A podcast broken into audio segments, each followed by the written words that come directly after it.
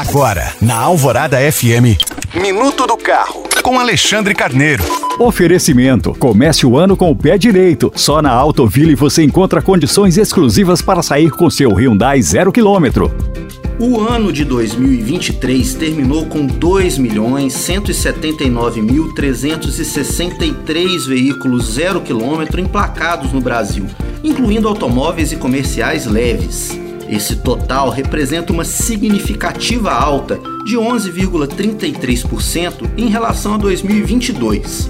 Os números são da Federação Nacional da Distribuição de Veículos Automotores, a FenaBrave.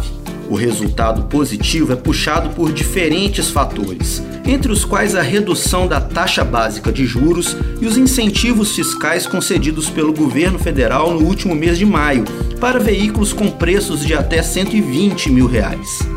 Em relação ao ranking de emplacamentos, a marca que terminou 2023 na liderança foi a Fiat, com uma participação de 21,8% no mercado.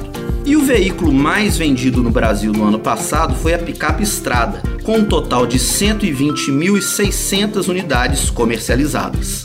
Lembrando que você pode baixar esse e outros podcasts pelo site alvoradafm.com.br. Eu sou Alexandre Carneiro para a Rádio Alvorada.